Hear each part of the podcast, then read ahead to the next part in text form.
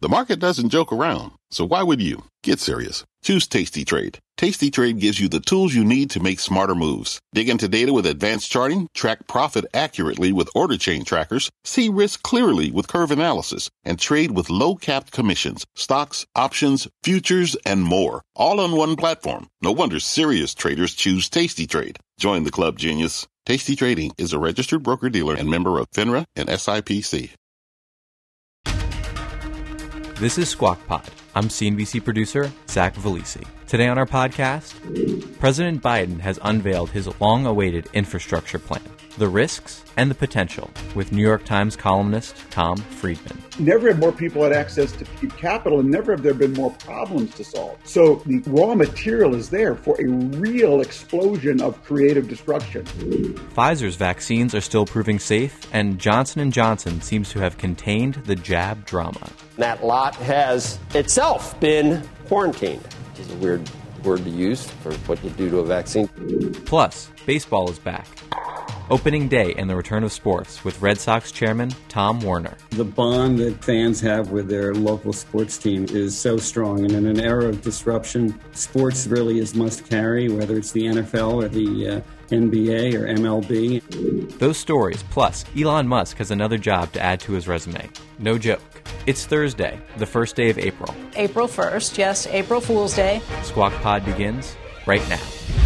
Welcome to Squawk Box here on CNBC. I'm Becky Quick along with Joe Kernan and Andrew Ross Sorkin. I'm just trying to make sure I don't get fooled by something now that I've been warned. I know. You know. I was trying to think of a joke that I could pull over on you, but I knew that you'd be wise to the ways of this. No, I wasn't. Something better than it. that stupid VW joke. Yeah, I wasn't until I read it. But now, you know, on Twitter and stuff, I'm going to take everything with more of a grain of salt. Andrew, do, does the New York Times I'm do anything thinking, uh, April Foolishly oh, or, or, anything in the Sorkin household? I mean, you, were you well, aware you know, it, was April, it was April 1st? You know, I, I was going to do this a little later because I don't know if she's watching the show, but I think you I think you may know this. Today is my mother's birthday on oh, April Fool's Day. It's oh. o- always been the case. Happy birthday, in the Mrs. Sorkin, Sorkin. Uh, households. So, nice. and both of you have met my mother, I believe. Yeah. So, happy birthday, mom. Um, we love you, and this is not an April Fool's Day joke. Um, she's, happy birthday. Uh, she's. Andrew, my mom's birthday is tomorrow. We always life, tease her right? that she and, missed oh, no, that's your her grandmother. crew calling by a day. I'm thinking. Don't you have a grandmother? What's that? I, I, was thinking You're, Andrew has. You have yeah. a grandmother too, don't you? Andrew? I do. I do. Who who turned hundred and uh, three years old uh, That's uh, awesome. two months ago. That is awesome. So uh, very very lucky Yeah. duck I am to still I have, was- to still have a grandmother. Yeah. It- that, that is great. You're going to read a story coming up. I was hoping, I was hoping they'd come out, President Biden say that was all an April Fool's joke what he was talking about yesterday, but I don't think he's done that. This is uh, Well, this- let- let me tell you, and then we can- we yeah. can- we can unpack it. This, Um, tell people ahead of it. This is if they're waiting for the end where you say, "Uh, "I'm not serious," it's not going to happen. This is for real. Right. Yeah. This is not this is not a Volkswagen turns Volkswagen situation. Wish it was. Uh, President Biden outlining his two trillion dollar infrastructure plan yesterday in Pittsburgh includes six hundred twenty one billion dollars for transportation infrastructure, including bridges, roads, public transit, ports, airports, and electric vehicle development. Now, three hundred billion dollars would go towards drinking water infrastructure, broadband access, and electric grids. Another $300 billion would go towards affordable housing and upgrading schools. Uh, and $580 billion would go towards manufacturing research and development and job training efforts. Here's how the president says he plans to pay for it. We're going to raise the corporate tax. It was 35%, which was too high. We all agreed five years ago it should go down to 28%, but they reduced it to 21%. We're going to raise it back to up to 28%. No one should be able to complain about that. It's still lower than what that rate was between World War II and 2017. Just doing that one thing will generate $1 trillion in additional revenue over 15 years. And in particular, President Biden also singled out Amazon for not paying federal taxes. In 2019, an independent analysis found that there are 91, let me say it again, 91 Fortune 500 companies, biggest companies in the world, including Amazon, that use various loopholes so they pay not a single solitary penny in federal income tax. I don't want to punish them. That's just wrong. And in response to that jab, an Amazon spokesperson pointing to the R&D tax credit as a loophole that Congress intended uh, that was made permanent in the 2015 law signed by President Obama. So, uh, the beginning of a big debate about not just infrastructure unto itself, but of course uh, the tax uh, implications yep. for corporations. And of course, later this year, we're expecting to see uh, higher taxes on individuals as well. Yep. Becky? My biggest no, problem oh, with, yeah. with that explanation is look, if, if you think there are loopholes that companies are using, the solution isn't to raise the corporate tax rate and punish the people who are actually paying what they're supposed to be paying. The solution is to tighten the loopholes. Right. Doing that too with the global, uh, which is higher than any other uh, you know, other countries have, have, talked about a global, like AMT, and they talked about like 12 percent. Yeah. wants to do 21 We haven't seen the details on this, but but I'm imagining that they probably are going to try to to close. I don't know if we'll call them loopholes or whatnot. Maybe, but yep.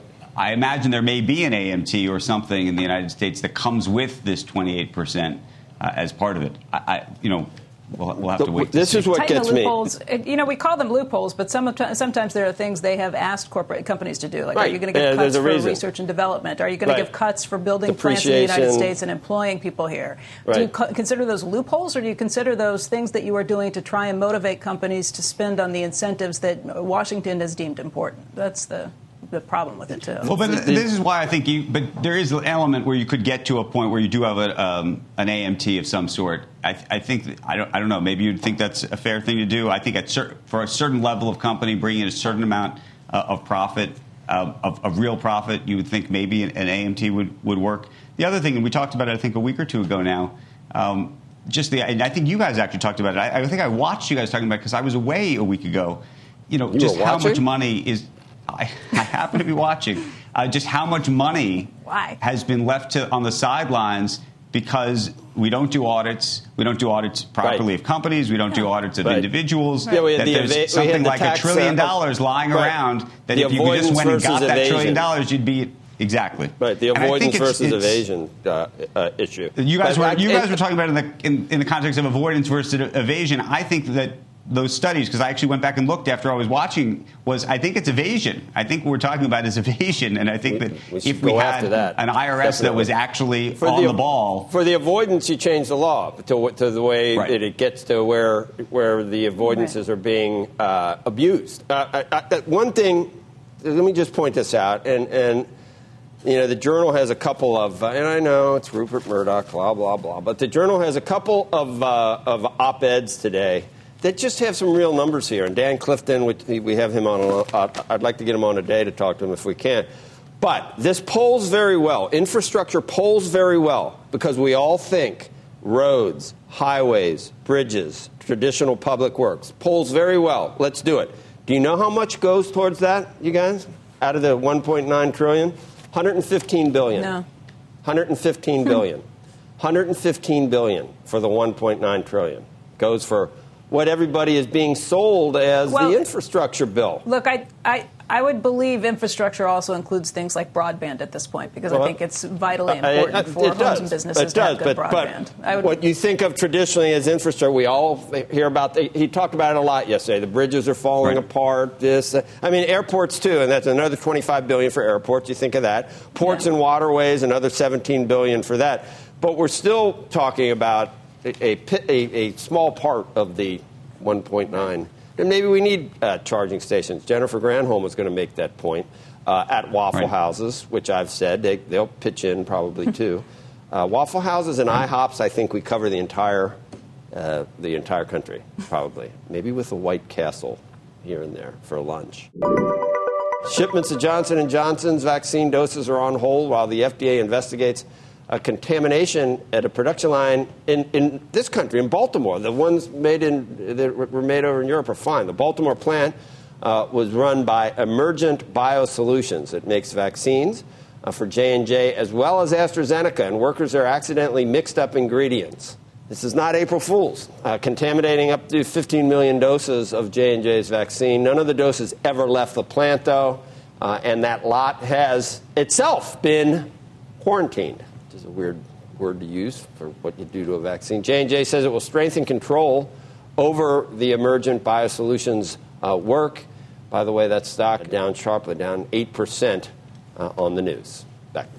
You know, the, the, good news on this was that they caught it. These controls were in place. They caught this before any of it went out. It, it, it seems crazy, the idea that you could accidentally mix things up and, and, ruin 15 million doses. But the good news is they caught it. This wasn't right. like the situation with the with the Oxford um, AstraZeneca when they were realizing after the fact, after they dosed all those people, that, oh, we made a mistake, but it actually turned out to be a, a beneficial one. So, how fortunate that we, we came down this path. The good news is the controls were in place and they caught it. it and, and it, I think that should make pe- people feel pretty good. It didn't work or it was dangerous, or both. That's the thing. The, the, the, the right. messed up vaccines. Right. Either it, it, was, it wouldn't work and give you immunity, or is it actually harmful? I, I think the former. I think either one's a terrible situation. Either one or and both would be. You go out and think you're immune. Yeah. We do have some breaking news just out from Pfizer. Let's get over to Meg Terrell. She's got that news. Meg, good morning. Good morning, Becky. A couple pieces of news from Pfizer this morning on its COVID 19 vaccine following up on yesterday's results in 12 to 15 year olds. The first headline I'll tell you about is that they have data from a trial in South Africa of their vaccine, and it shows very strong protection there. Now, this was a small number of uh, participants, 800 people in this trial. They saw nine cases of COVID in South Africa, but they were all in the placebo group. Zero cases in South Africa among people who got the vaccine. Now, they sequenced those cases and they found that six of nine of them were that concerning B1351 variant. And so early data, but really showing potentially strong protection from the Pfizer vaccine against this variant. And remember, we've seen diminished protection from other vaccines like Johnson & Johnson and Novavax against the B1351 variant. And there's so much concern about this. The NIH has actually already started a trial updating Moderna's vaccine tailored to that variant. These data suggest the original vaccine may be strong enough to cover it. However, uh, science is going to continue, and these are small numbers. Now, the other part of the news from Pfizer this morning is that they have six month follow up data on their phase three trial on their COVID 19 vaccine.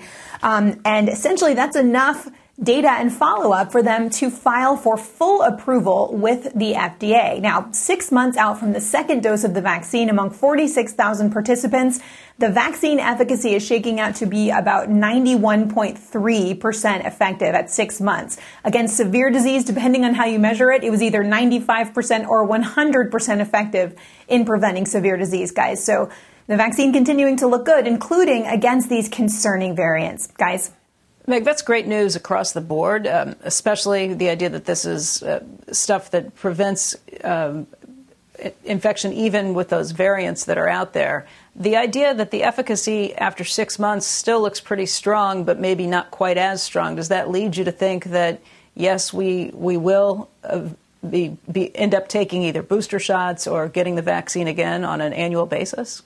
It's really not clear at this point. I was talking to Dr. Fauci about this on Monday. How long do these vaccines look like they're going to last? And he was saying, well, we know they last at least six to eight months, but that's only because that's how long they've been following these vaccines. We don't know how long that 80% is durable. It may tr- drop off a cliff in two weeks or three weeks. The other thing is that even though it's 80% protective, the level of antibody that it induces is far lower than after the second dose. Not everybody believes we're going to have to get annual COVID shots the same way we get annual flu shots. It might be less frequent than that. We'll just have to see how these vaccines hold up and, and how the virus changes. Um, we may end up having to get future COVID shots, and maybe they'll be co formulated with flu shots, um, but we just don't have those answers yet. Real quick, how long would it take for them to file for um, full FDA approval? How long would it take for the FDA to officially uh, declare it approved. I ask in part because I know a number of business leaders who've been waiting for that, in part because there's been a conversation about whether you could mandate vaccines uh, for return to the office and whatnot. And the view is that uh, as, a, as, an, as an emergency authorization, there's been legal advice for to some that maybe you can't, but that if it was fully approved, that you could. Yeah, full approval seems to be very important for that. I've talked with legal scholars who don't think that emergency use authorization means that it's illegal for employers to require the vaccination, but it certainly is unpopular. That's something we've absolutely been hearing. In terms of how long it could take the FDA to look at this, typically, you know, it's six to 10 months for an FDA review. However, they've already reviewed a lot of these data on the vaccines. And so We've heard about Pfizer getting close to filing. We haven't heard about Moderna and Johnson & Johnson. However, analysts I've spoken with think that all of them could potentially be fully approved in the middle of this year, you know, really preparing us for the fall as universities go back and as employers start to bring people back too. Okay, the one and only Meg Terrell, what a job you're doing throughout this whole this whole past year, but thank you again. Next on Squawk Pod, Tom Friedman of the New York Times is hopeful about a Biden spending boom. This has got to be about smart capitalism, not democratic socialism, nothing else. Breaking down the White House's $2 trillion infrastructure plan. If it's done right, it can absolutely be a, a great and, and necessary investment in the future. My one concern of the plan is that it's got to be a plan to enable capitalism. What's on the horizon for financial markets? At PGIM, it's a question that over 1,400 investment professionals relentlessly research in pursuit of your long term goals. Specialized across asset classes, but united in collaboration, our teams provide global and local expertise. Our investments shape tomorrow, today. Pursue your tomorrow with PGIM, a leading global asset manager.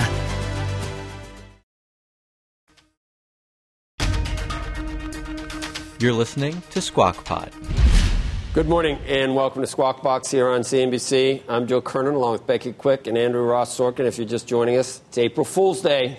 Don't be fooled. Don't do not be the fool. Do not have something happen to you where you realize, oh my God, it's April Fool's Day. So just letting you know it's April Fool's Day. We're all susceptible to really looking silly if we believe uh, uh, this something. is news you can use. I feel like we're going to get gotten Be on the somehow over the next hour. It hasn't happened yet, but I feel like No, we're going to. I- Could I- happen. You know, the producer just said in my ear, "We've got to get moving," and that had to be that, that was April. That was April Fool's, wasn't it? I mean, really?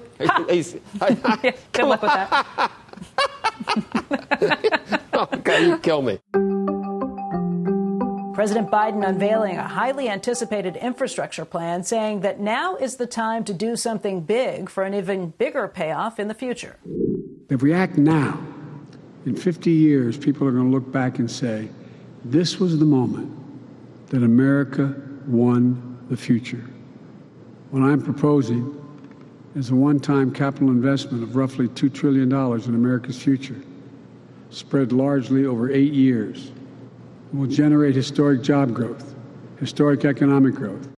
Joining us now to talk about the president's plan, the economy, and American competitiveness is New York Times columnist Tom Friedman. Tom's latest piece is The Biden Boom. The president has a chance to supercharge the economy.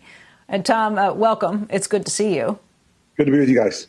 So I, I think the headline and what we just read about your latest piece is enough to kind of see where you come down on this. Biden says that this is an investment in the future, and it sounds like you agree with that.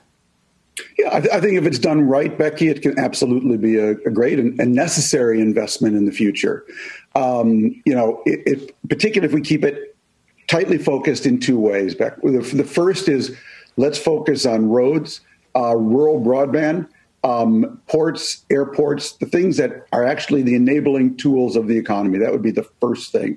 You know, uh, the second is on um, making sure that we use the government um, in the right way here, which is that the government enable the private sector, uh, especially in the energy area, and and where basically the government uses its buying power to buy power to to basically bring technologies down the cost volume curve, and then you let the private sector develop these technologies um, with the right performance standards. It's that combination that works best. We got we got to get each side uh, doing the right thing. My, my, one concern of the plan, and this was what my column was about yesterday, is that it's it, it's got to be a plan to enable capitalism.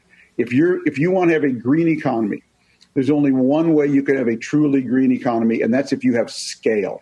And the only thing that gives you scale is the market, the private sector driving these things forward. So if each side plays their right role, I think this uh, has great potential. Hey, Tom, I think what you just laid out is, is, something that most people would agree with, particularly the idea that we have got to spend on, on bridges, on roads, on ports, on airports, and on broadband. We've been talking yeah. about that since uh, the show started at 6 a.m. this is a long overdue investment, something that we've been hearing about for years and years, something that has never happened. Um, but I think people would take issue with whether this bill does everything that you just described, whether this bill lays it out the right way, and whether you really need north of $2 trillion to make this investment happen. Yeah, and I think that's all. I, I see this, you know, back as the, the government or Biden's opening bid. Um, uh, I think it will be um, whittled down and reshaped both by uh, Republicans and I think by uh, conservative Democrats uh, as it's debated more publicly. So he's he's uh, he's he's asked for the moon, but I think there'll be and, and should be and needs to be uh, a real debate about how we how we focus this and make sure we get the absolute bang for our buck. Because Becky, we, we're not going to get another chance to do another two three trillion dollar plan. So we, we really have to get this right you just said we're not going to get another chance to do a two to three trillion dollar plan. How how is this going to be whittled down if we're still talking about spending two to three trillion dollars? And by the way, this is just the down payment on infrastructure. They've got another one waiting in the wings that's going to do all kinds of things, propose things for childcare and, and, and far beyond. Yeah, I, for my money, you know that should be down the road right now um, because uh, to me, you really want to focus on the truly enabling infrastructure that can launch the private sector, that this has got to be about smart capitalism. Um, you know, not democratic socialism, nothing else. That, that's that's my approach. That's what I will be arguing for. I'm, I'm not the author of the bill, but mm-hmm. but that's what my column was trying to advocate. You do that right, Beck. I think this moment has great potential because think about it. Ne- never have more people had access to um, cheap, high-powered computing through the cloud than they have today. Never have more things been digitized. We, we digitized like 10 years worth of things in the last year. Um, never have more people had mm-hmm. access to cheap capital, and never have there been more problems to solve. So, you know, the, the, the raw material is there for a real explosion of creative destruction if we make sure the government doesn't overwhelm it or, or doesn't shortchange it. It's got to be done right. And that's what the debate's going to be about. You guys will be out there. I'm going to be out there. The lawmakers are going to be out there. Many people are going to weigh in. And, and I think we all have to to make sure we get this as, as absolutely right as possible. The way things usually get done in Congress is you keep putting more things in to scratch somebody else's back to convince them to vote for a bill, even though there are things in it that they don't like.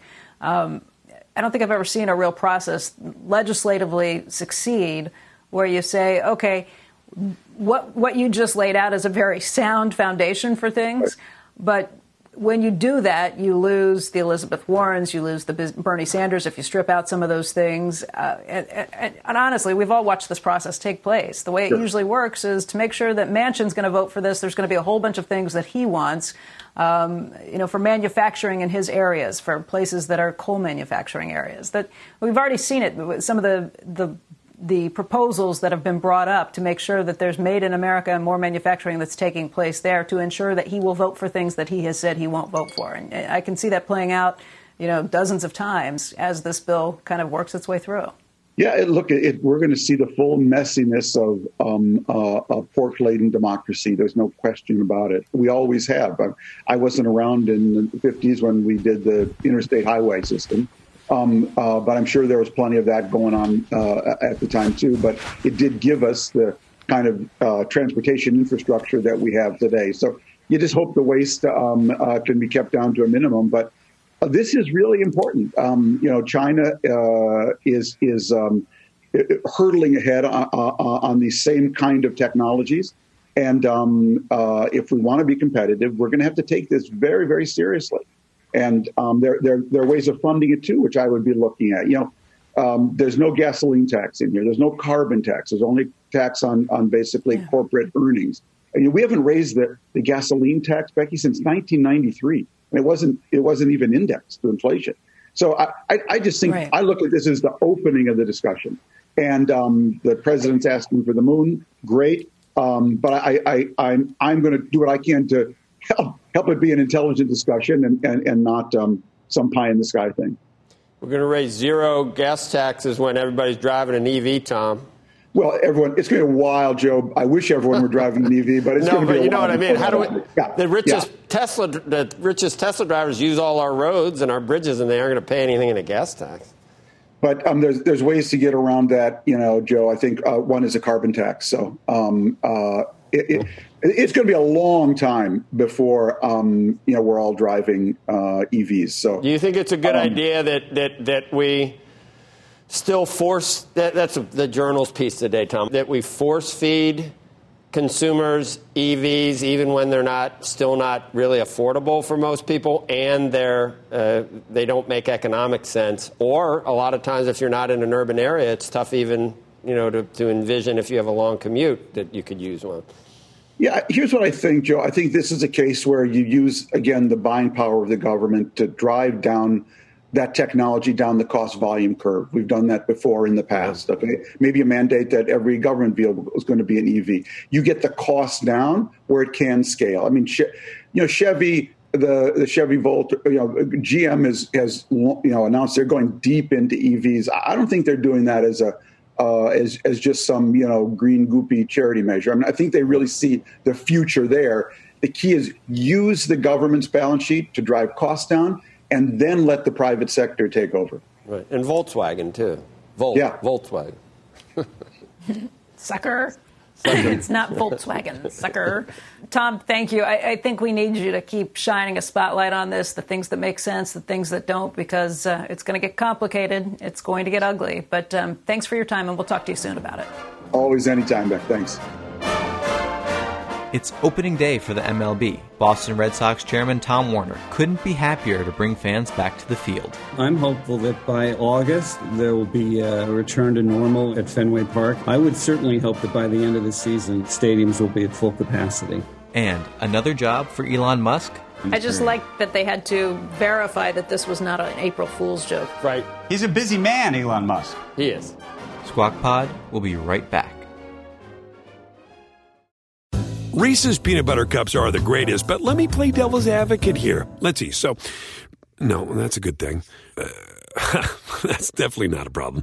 Uh, Reese's, you did it. You stumped this charming devil. This podcast is supported by FedEx. Dear small and medium businesses, no one wants happy customers more than you do. So you need a business partner just like you like FedEx, who understands your passion for serving your customers because they have the same commitment towards you. That's why FedEx offers you picture proof of delivery, packageless and paperless returns, as well as weekend home delivery to 98% of the U.S. on Saturday and 50% on Sunday. See the FedEx service guide for delivery information. What's more, FedEx Ground is faster to more locations than UPS Ground. Trust FedEx for timely deliveries. See what FedEx can do for your business. Absolutely, positively FedEx.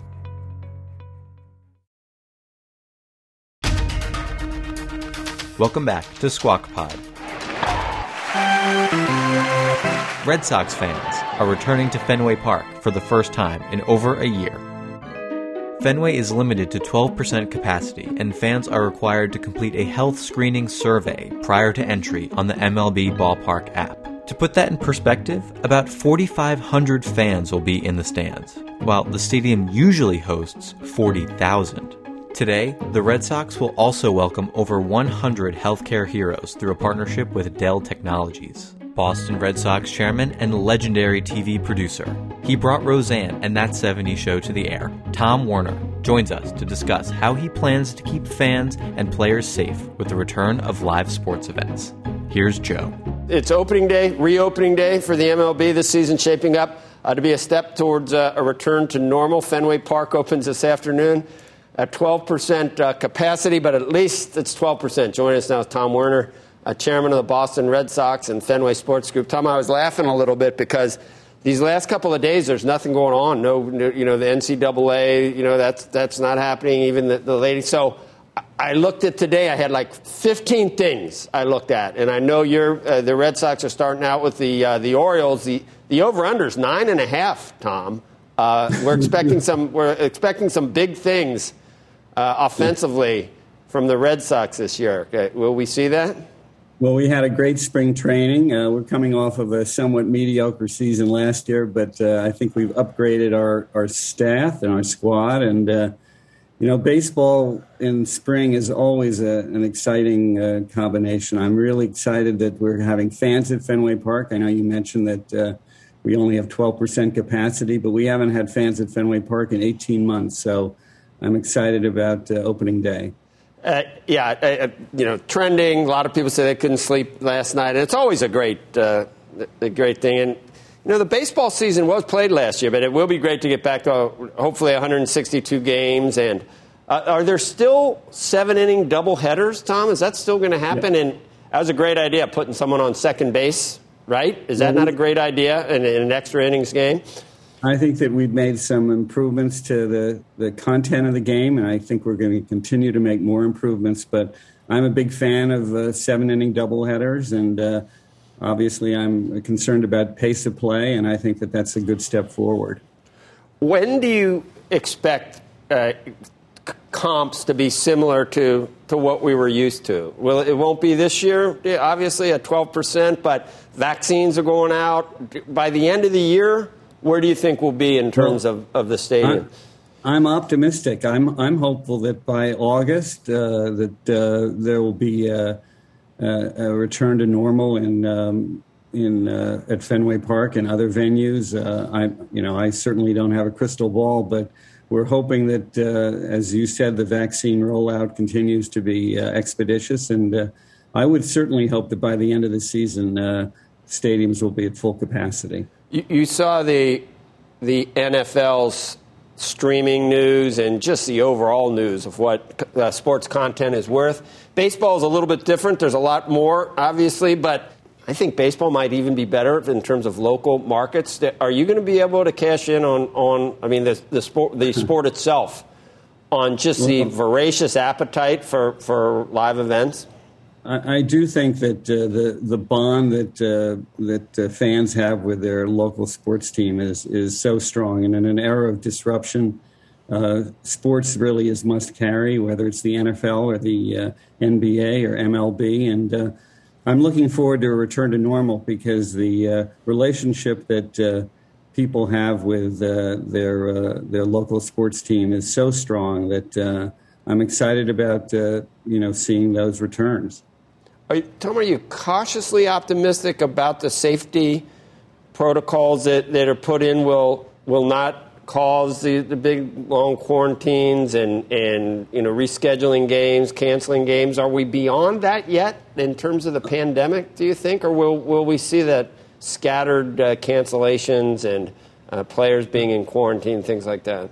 Well, I certainly think that uh, we've uh, we've gone beyond where we were uh, six months ago. The protocols in baseball are very strong. The players are uh, are heeding them.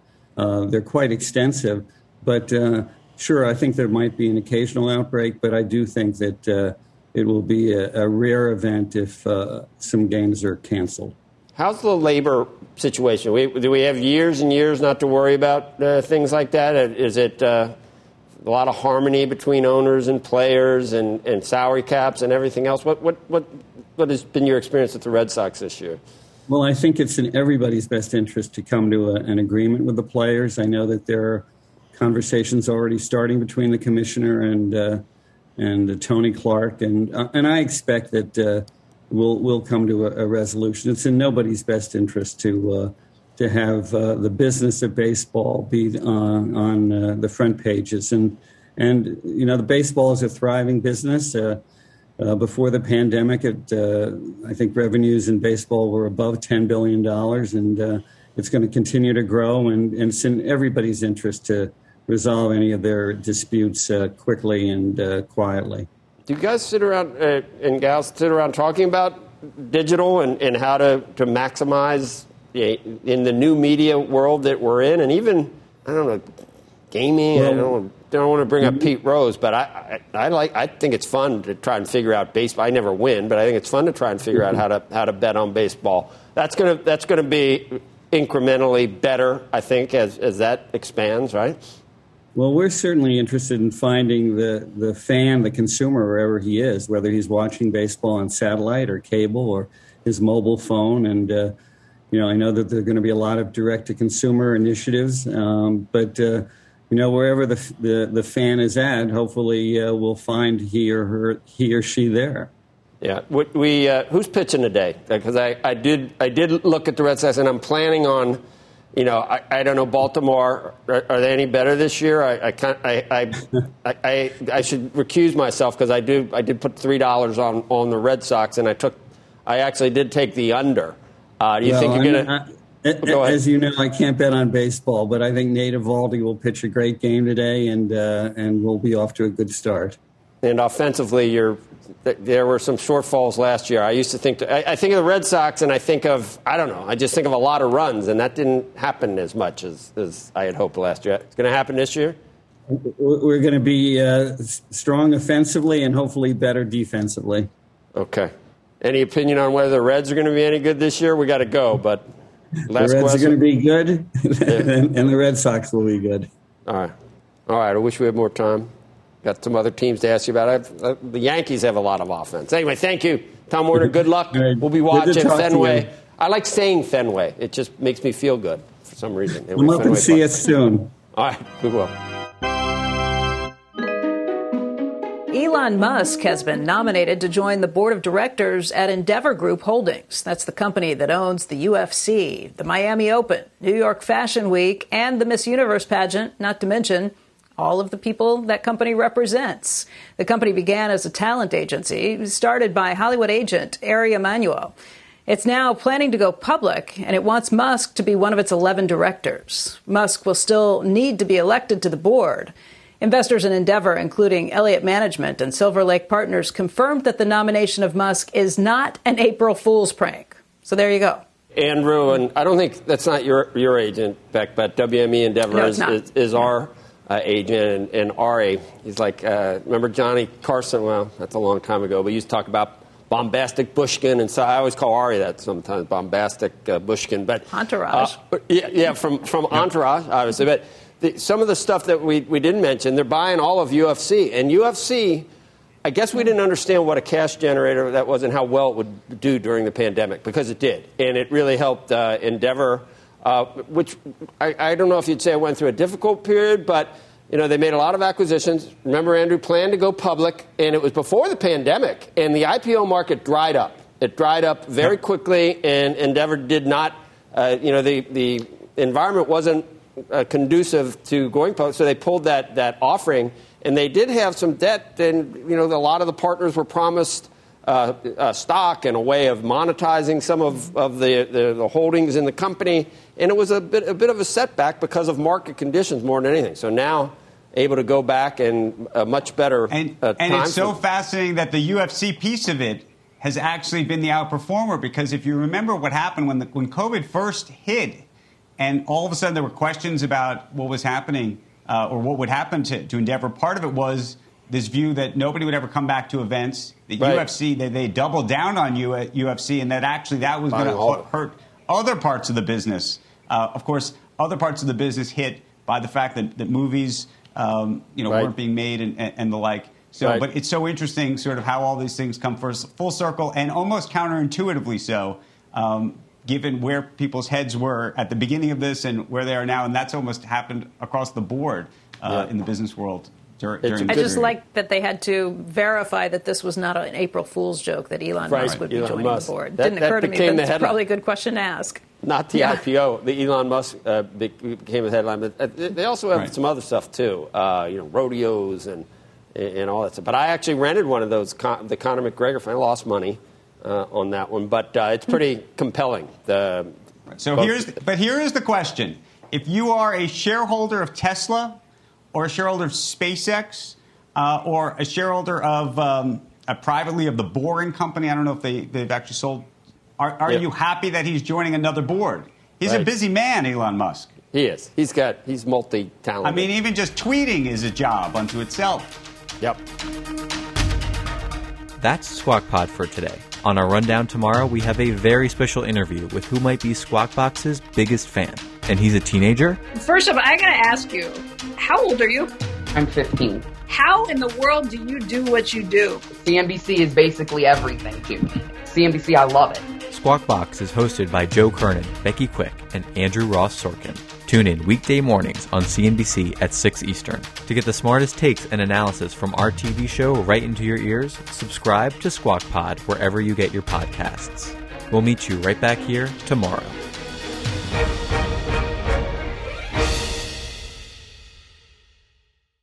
This podcast is supported by FedEx. Dear small and medium businesses, no one wants happy customers more than you do. So you need a business partner just like you like FedEx, who understands your passion for serving your customers because they have the same commitment towards you. That's why FedEx offers you picture proof of delivery, packageless and paperless returns, as well as weekend home delivery to 98% of the U.S. on Saturday and 50% on Sunday. See the FedEx service guide for delivery information. What's more, FedEx Ground is faster to more locations than UPS Ground. Trust FedEx for timely deliveries. See what FedEx can do for your business. Absolutely, positively FedEx.